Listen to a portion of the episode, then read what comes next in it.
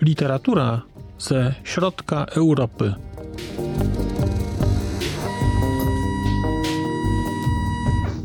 Podcast około książkowy. Znak litera człowiek. Podcast okołokulturowy. Dzień dobry. Przed mikrofonem Marcin Piotrowski. Chciałem dzisiaj opowiedzieć Państwu o książce Aleksandry G. Berlin. Chciałem opowiedzieć dlatego, że właśnie ukazał się drugi tom tej książki. Tom pierwszy ukazał się w roku 2016, a tom drugi w 2021. I powiem szczerze, że po lekturze tomu pierwszego bardzo na ten drugi tom czekałem. Kiedy sobie sprawdziłem w oryginale i zobaczyłem, że ta książka wyszła w jednym tomie, to bardzo byłem nieszczęśliwy, że polski wydawca, wydawnictwo WAB, zdecydował się wydać tę książkę w dwóch tomach. A nieszczęśliwy byłem dlatego, że po prostu bardzo chciałem już czytać dalej, a tymczasem okazało się, że na ten drugi tom trochę musiałem poczekać. No ale jest i bardzo cieszę, cieszę się, że jest i uznałem, że to jest dobra okazja, żeby parę słów o tej książce powiedzieć i być może zachęcić Państwa do jej lektury. Czym jest książka Berlin? Jak łatwo raczej się z tytułu można domyśleć, jest to, jest to monografia Berlina. Monografia Berlina przygotowana nie przez rodowitą Niemkę, nie przez rodowitą Berlinkę, ale przez, przez, Austri- prze, przez Kanadyjkę Aleksandrę Ricci, która jest historykiem. Jest to monografia taka powiedziałbym całościowa. Książka, która obejmuje swoim zakresem dzieje od początku Berlina, od no powiedzmy okresu średniowiecza do współczesności i to bardzo bliskie współczesności, bo ona się kończy bodajże na początku lat 2000, o ile dobrze pamiętam. Tom pierwszy kończy się w momencie objęcia władzy przez Hitlera.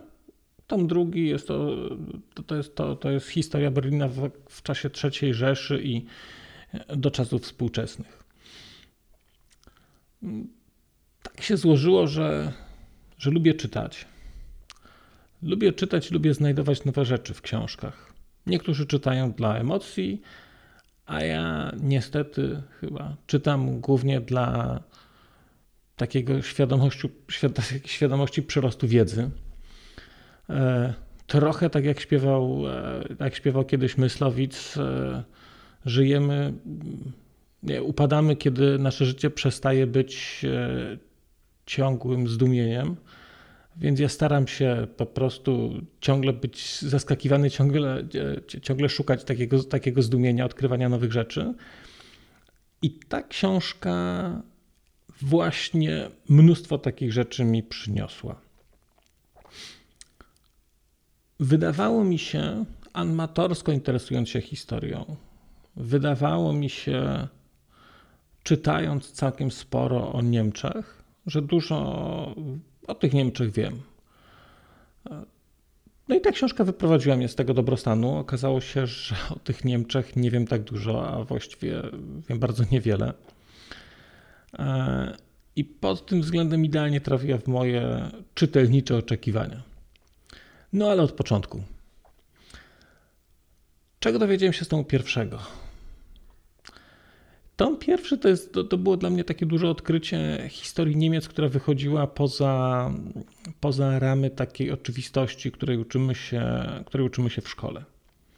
Mówię o historii Niemiec, mimo że książka jest o Berlinie, ale jednak ten Berlin pojawia się, mimo że książka jest o mieście, to w dużym stopniu ona jest jednak o Niemczech. Ona jest o procesie zjednoczeniowym w XIX wieku, ona jest o roli Prus, ona jest o tych, o tych takich prądach, nazwijmy to, jednoczenia, jednoczenia Niemiec. Ona jest o historii z jednej strony miasta, z drugiej strony jednak kraju.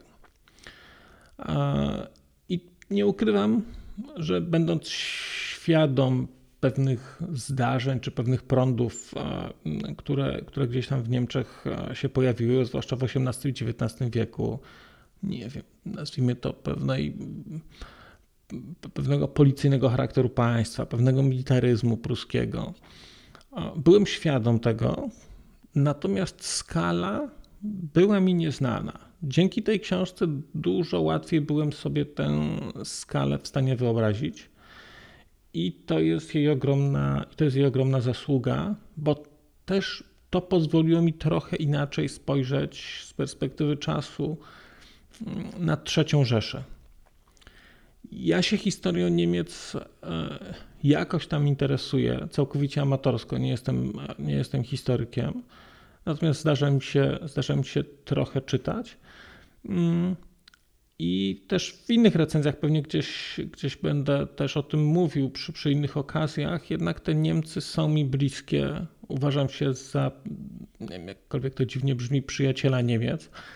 Mm, I lektura książki Aleksandry Ricci gdzieś tam otworzyła mi nowe perspektywy i mam wrażenie, że, że że to jest jej duża wartość. E, niezależnie od tego, jak zna się dobrze historię Niemiec, jak bardzo się człowiek tym interesuje, e, to ona wprowadza takie inne akcenty, pokazuje w szczególności dla kogoś z Polski, e, pokazuje wyjście poza taki banał i poza, i poza taką oczywistość. Odkryciem dla mnie dużym, nie ukrywam, było odkrycie nazwijmy to tak, zaściankowości Niemiec. Ja tej zaściankowości do tej pory jakoś nie widziałem. Może dlatego, że, że gdzieś tam te Niemcy, w szczególności Niemcy zachodnie, zawsze były taką referencją najbliższego nam zachodu. Natomiast e, ta książka, w szczególności ten pierwszy, pokazuje jednak to, że te Niemcy na tle całej Europy jednak były trochę inne. One były też inne od tego, co, co, działo, się, co działo się w Polsce, ale jednak. I, I one mi te Niemcy, i ta książka mi trochę te Niemcy odczarowała i, i tak jakby, no nie chcę powiedzieć, że uprościła, ale zdjęła trochę, zdjęła trochę, odbrązowiła, tak bym powiedział. Mm, Natomiast i to było tak, to była taka refleksja po tomie pierwszym, dlatego ja potem bardzo po tym tomie czekałem na tą drugi. Mm, miałem też takie ogromne poczucie niedosytu, że ten tom pierwszy skończył się, skończył się Republiką Weimarską i że nie, nie, nie było jeszcze III Rzeszy. A ja, jak wspomniałem, sporo gdzieś tam o tej III Rzeszy czytałem i, i, no i już chciałem zobaczyć ten Berlin w ujęciu no, Berlin w, w czasie III Rzeszy. I kiedy zacząłem czytać tom drugi, to ku mojemu zaskoczeniu okazało się, że ta trzecia Rzesza, ta historia Berlina nazistowskiego jakoś chyba z całej tej książki, z ponad 1200 stron, bo gdzieś jak, jak, jak policzyłem, to jak się odejmie przypisy, to ta książka to jest 1200 stron e, tekstu, to w sumie ten okres, e, ten okres chyba dla mnie był najmniej, e, najmniej znaczący. E, być może dlatego, że były już wcześniej książki o Berlinie tego okresu, bo jest i Rogera Murhausa Stolica Hitlera, bo miałem okazję czytać świetnego Antonego Biwora Berlin 1945 Upadek. I na, na, tym tle z tej książki nie za dużo się dowiedziałem, akurat o tym okresie. Aczkolwiek, o czym będę mówił za chwilę, pewne akcenty z niej są i one są, i mimo, że one są akcenty, to, one, to, to, to te akcenty są bardzo znaczące.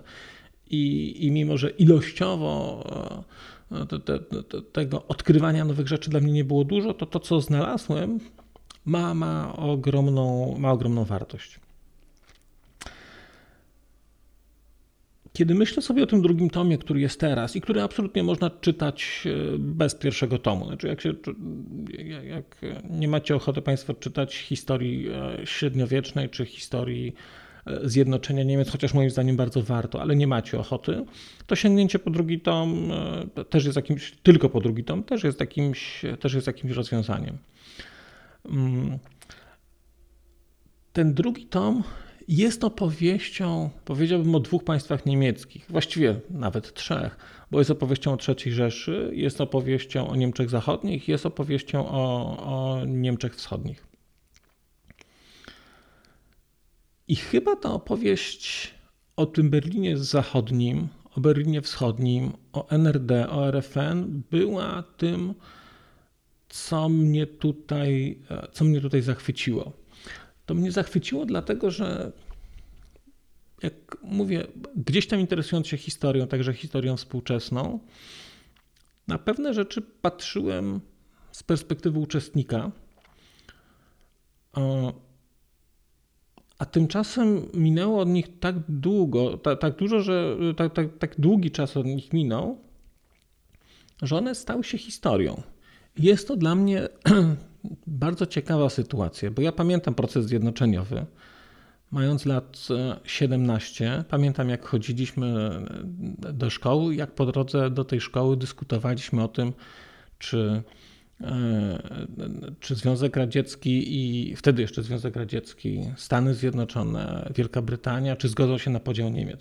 Bo to, to był ten moment, kiedy Niemcy się jednoczyły i nie było to takie oczywiste czy Niemcy uznają, czy Zjednoczone Niemcy uznają granice na Odrze i to były e, realne problemy, znaczy może nie problemy, ale to były tematy realnej dyskusji mojej i, i, i kolegów moich. I niesamowite jest to, że ja pamiętam te rzeczy jako zdarzenia ze swojego życia, które wydarzyły się praktycznie wczoraj, co jest przywilejem osób starych już, że, że rzeczy z młodości pamiętam, jakby wydarzyły się wczoraj.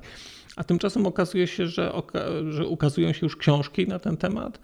Mm, I są to książki z perspektywy historycznej pisane. I to jest historia, która, która się wydarzyła, która była na dotknięcie ręki. Natomiast to jest historia, która, która dla mnie była zdarzeniami, a tutaj ona zyskała perspektywę historyka, ona tutaj zyskała perspektywę szerszą i i to jest świetne w tej książce. To jest świetne w tej książce, że można było zajrzeć za, za, za kulisy procesu historycznego i zobaczyć, jak pewne rzeczy sumowały się do takiej dużej całości. No ale żeby tak y, y, iść po kolei, to zacznijmy od tych Niemiec zachodnich i Niemiec wschodnich, i Berlina zachodniego i Berlina wschodniego. I tutaj było chyba moje największe zaskoczenie tej książki, największe odkrycie ja uświadomiłem sobie całkiem niedawno i dopiero podczas tej lektury, że gdzieś w głowie sklejałem ze sobą Niemcy Zachodnie i Berlin Zachodni. Że nie widziałem specjalnej różnicy, albo że traktowałem Berlin Zachodni jako jakąś wyspę e, e, Republiki Federalnej Niemiec na terenie wschodnio-niemieckim. A tymczasem ta książka pokazała mi, że jednak Niemcy Zachodnie i Berlin Zachodnie to były dwie różne rzeczy to były różne mentalności i mimo, że to był, można powiedzieć, jeden kraj, to w, głowie, w głowach tych ludzi to nie był jeden kraj. I to było, i to jest duże odkrycie dla mnie, bo jak mówię, wymagało to później gdzieś tam przewartościowania historii, którą znam i trochę takiego świeżego spojrzenia, albo no, tak, takiego świeżego spojrzenia na to, na wszystko, co wiedziałem. Tak bym to ujął. E, I pod tym względem jest ta książka ze wszech miar warta uwagi. Dlatego, że przez lata, ja jeszcze pamiętam PRL, będąc częścią bloku wschodniego, inaczej też patrzyłem na, na NRD, inaczej patrzyłem na RFN. Pamiętam tę narrację, że byli dobrzy, dobrzy i źli Niemcy. E, i z tej perspektywy to jest bardzo ciekawe. Absolutnym odkryciem dla mnie tej książki jest e, przybliżenie przez Aleksandrę Ricci perspektywy historiografii wschodnio-niemieckiej. E, te kilkanaście stron w sumie, gdzie, e, gdzie Aleksandra Ricci pokazuje, w jaki sposób wschodnie Niemcy myślały o III Rzeszy, w jaki sposób myśleli o swojej przeszłości, w jaki sposób na tej przeszłości budowali przeszłość, to jest coś niesamowitego, jak jej się to udało, jak się to udało pokazać. O wielu rzeczach, gdzieś tam, wielu rzeczy mogłem się domyślać. Natomiast opisanie tego procesu, opisanie próby zafałszowania rzeczywistości, ale takiego zafałszowania bardzo głębokiego, czyli historii, w której opowiada się swojemu społeczeństwu, że e, wszyscy naziści mieszkają w Niemczech Zachodnich, e, a w Niemczech Wschodnich mieszkają tylko ludzie, którzy byli opozycyjni wobec Hitlera, jest, nazwijmy to, gigantycznym semantycznym nadużyciem. A okazało się, że historiografia niemiecka, wschodnio-niemiecka e, to zrobiła. Okazało się, że historiografia niemiecka była w stanie udowodnić, że e, nazizm był e, e, jakąś tam kolejną formą kapitalizmu. I nie chcę Państwu, nie, nie zamierzam streszczać tej książki. Nie chcę Państwu odbierać przyjemności odkrywania takiego, takiego, takich oparów absurdu. Natomiast kiedy się czyta tę historiografię wschodnio-niemiecką, cały wykład historii, E, pokazujący e, to, jak, e, jak, jak nazwijmy to opozycyjny charakter wschodnich Niemiec się ujawnił wcześniej.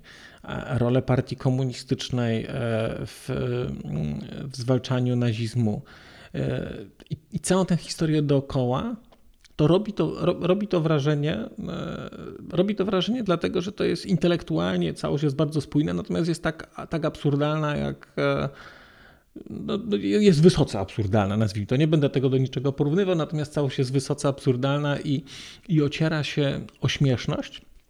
I ociera się, ocierałaby się o śmieszność i to byłoby śmieszne, gdyby nie to, że było to prawdziwe.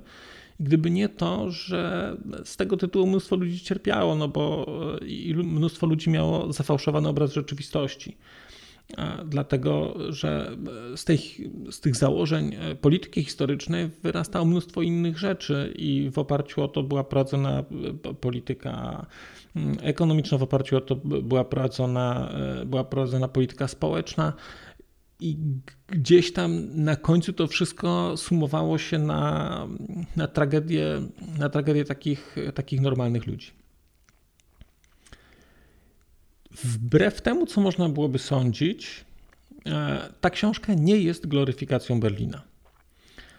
I to jest bardzo ciekawe. Znaczy, to, to pokazuje e, historyka, autorkę tej książki, historyka w roli osoby obiektywnej. Osoby, która powiedziałbym, że kocha Berlin, ale jednocześnie, jednocześnie w tej miłości jest bardzo szczera to nie jest opowieść, e, to, to nie jest bałwochwalczy kult Berlina. To nie jest opowieść, jakie to jest wyjątkowe miasto pod wszystkimi względami. Mm, to jest opowieść o prawdziwym mieście i o prawdziwych ludziach. I na tym tle na przykład bardzo mocno w tej książce wybrzmiewa, w szczególności w tym drugim tomie, e, taki, nazwijmy to, wiernopoddańczy charakter tego miasta.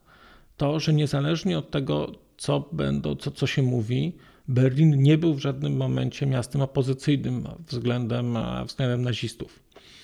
To, że Berlińczycy byli zaangażowani w trzecią Rzeszę, w jej budowę. To, że w to, że Berlińczycy wspierali aparat terroru, w to, że Berlińczycy byli zaangażowani e, w Holokaust. I bardzo jest to ciekawa perspektywa tutaj, taka inna, pokazująca to, że tak naprawdę być może nie trzeba biegać z transparentami, żeby coś wspierać. Natomiast takie ciche wspieranie, praca w urzędach centralnych, e, praca chociażby w urzędach, które, e, które nadzorowały transporty, e, transporty więźniów do obozów koncentracyjnych. Ktoś to musiał koordynować i ktoś to robił, i te i te urzędy mieściły się właśnie w Berlinie. I ta rzecz, ten wątek pojawia się właściwie przez cały drugi tom. I jest e, rzeczywiście, wnosi bardzo dużo takiego, dla mnie takiego podkreślenia e, niezależności myślenia jednak autorki. tego, że mówię, można kochać, ale można kochać szczerze, a kochać szczerze to, to mówić prawdę.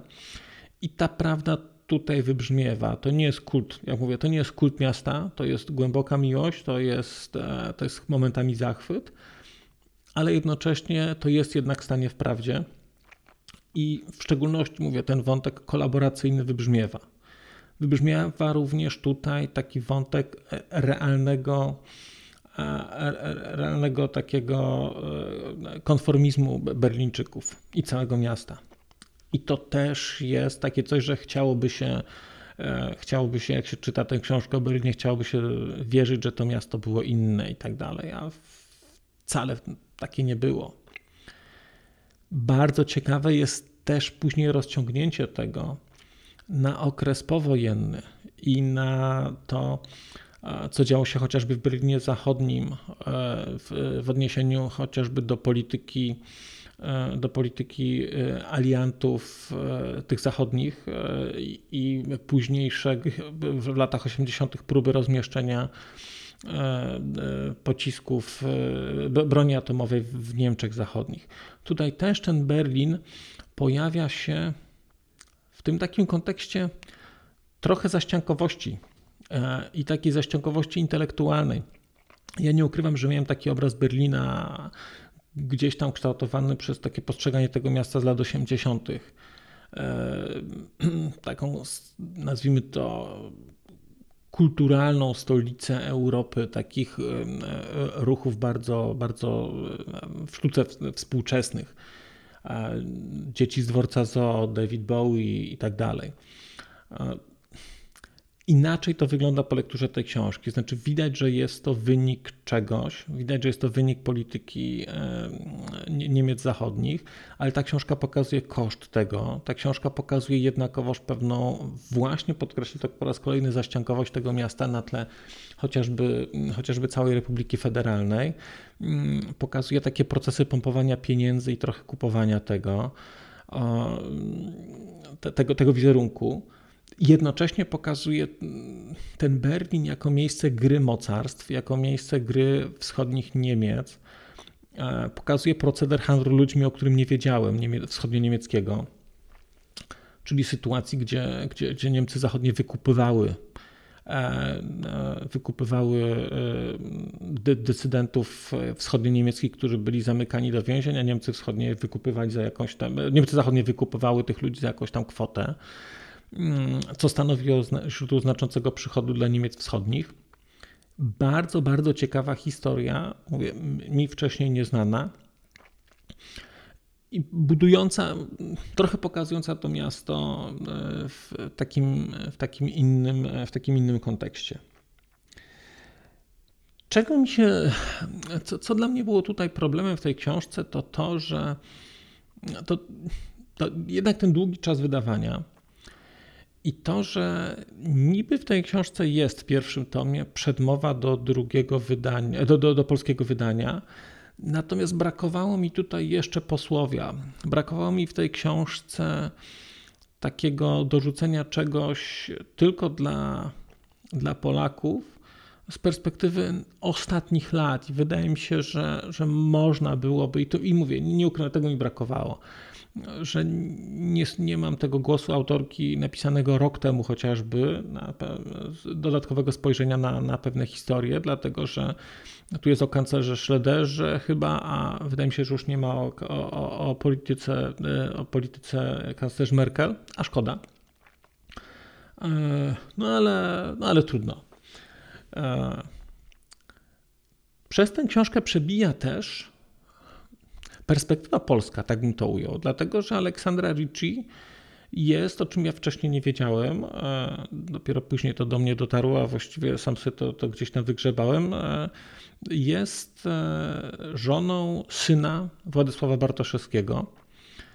I w momencie, kiedy otworzyłem ten pierwszy tom kilka lat temu i spojrzałem na dedykację, a tam jest napisane, że książka jest poświęcona, dedykowana Władysławowi Bartoszewskiemu, to, to najpierw się zaskoczyłem, bo sobie pomyślałem o rany. historyk zachodnioeuropejski dedykuje książkę Bartoszewskiemu, no o co Kaman. No i potem się okazało, o co Kaman. Okazało się, że, że, że Aleksandra Ricci później się okazało, że na w ogóle mieszka w Polsce, mieszka w Warszawie, na Żoliborzu. I, I ta perspektywa to oczywiście nie jest książka o Polsce, natomiast w jakimś tam stopniu perspektywę polską ta książka pokazuje. A może nawet nie tyle perspektywę polską, ale gdzieś w wielu miejscach przebija taka, nazwijmy to, sympatia albo jakaś taka empatia w stosunku, w stosunku do Polski i Polaków. I to jest takie całkiem przyjemne uczucie. I mam wrażenie też, że, że że przez to się tę książkę lepiej rozumie. Mam też wrażenie, że, że autorka lepiej rozumie, będąc w jakiejś tam relacji bliższej z osobami ze wschodniej Europy, czy w tym wypadku z Władysławem Bartoszewskim, który jednakowoż też był przyjacielem Niemiec, mimo całej swojej historii, całego swojego życia, to to widać, że, że tutaj jest jest jakaś nić porozumienia i że ta nić porozumienia mm, tego około polskiego gdzieś się tutaj pojawia i, i mówię, i jest ten wątek, i jest ten wątek, e, jest ten wątek wyczuwalny. Czy coś bym jeszcze chciał do tej, o tej książce powiedzieć? Chyba tylko to, że, e, że bardzo ją polecam. E, czyta się ją świetnie. Ona jest świetnie napisana. Pióro jest bardzo lekkie i, i też chylę czoła przed, przed tłumaczami, bo tą pierwszy przetłumaczyła e, e, pani Zofia Kunert, a tą drugi Maciej Antosiewicz e, i chwała im za to. Doceniam też, też pracę edytorów, bo to jest, to, to jest kawał tej książki i zdarza mi się, że do, tej pory, jak czytam takie, takie większe opracowania, to gdzieś tam się rzucają w oczy błędy redakcyjne, takie błędy edytorskie, a tutaj tego nie ma. Ta, ta, ta książka jest, jest świetnie wydana, tak opracowana e, świetnie. Czyta się ją przyjemnie. Jest to, to, to, są to dwa tomiska takie bardzo, takie bardzo konkretne. E, może do tramwaju się średnio nadają, ale, ale niekoniecznie trzeba, trzeba czytać w tramwaju. E, więc ja szczerze tę książkę polecam. Nie sądzę, żeby się Państwo na niej zawiedli. Jeżeli w jakikolwiek sposób interesujecie się historią e, wieku XX, to ten drugi tom to jest, wydaje mi się, kategoria jazdy obowiązkowej, dlatego że dotyczy istotnego e, elementu historii europejskiej, istotnego elementu historii świata E, pokazuje pewne procesy, które były, które, które, które nie są bardzo popularne. Tak bym to powiedział. Nie są szeroko gdzieś tam komentowane i, i, i, wiele, i wiele wnosi. I szczerze, I szczerze Państwu tę książkę polecam. E, ona jest na bieżąco do kupienia, e, a jak nie jest do kupienia, to pewnie jest w jakichś bibliotekach. Natomiast ja bardzo wprost mówię, że nie, nie żałuję, że ją kupiłem, dlatego że z pewnością będę, z pewnością będę do niej wracał. I to nie tak nawet, że chyba całościowo, tylko czytał poszczególne fragmenty, poszczególne okresy e, no, opisane tutaj, bo, bo, bo, mam wrażenie, że są po prostu dobrze napisane, wiele wnoszą i, e, i gdzieś tam stanowią no, sporo wartości gdzieś tam, gdzieś tam dostarczają. I co? I chyba tyle z mojej strony dzisiaj. Bardzo Państwu dziękuję, e, że dotrwali Państwo do końca. E, to bardzo miłe i cóż, e, raz jeszcze dziękuję i do usłyszenia za czas jakiś. Dziękuję, pozdrawiam. Przez mikrofon mówił do Państwa Marcin Piotrowski. A już zupełnie na koniec powiem, że skoro wysłuchaliście Państwo tego odcinka, to w jego opisie znajdziecie link do serwisu YouTube. W wersji YouTube'owej e, jest miejsce na skomentowanie go. To jest takie miejsce, gdzie można komentować ten odcinek, rozmawiać, zadawać pytania, wymieniać się spostrzeżeniami, do czego Państwa bardzo zachęcam, gdyż udało się już na tym YouTubie zgromadzić trochę bardzo ciekawych osób, bardzo ciekawych komentarzy i trochę stworzyć taką społeczność ludzi rozmawiających o książkach. Też na koniec, zupełnie na koniec, e, poproszę Państwa o wystawienie oceny mi w ramach e, tych platform podcastowych, na których Państwo tego odcinka wysłuchaliście. I nieważne jaka ta ocena będzie, istotne dla mnie po prostu, że będzie. Tymczasem się żegnam już naprawdę i do usłyszenia za czas jakiś.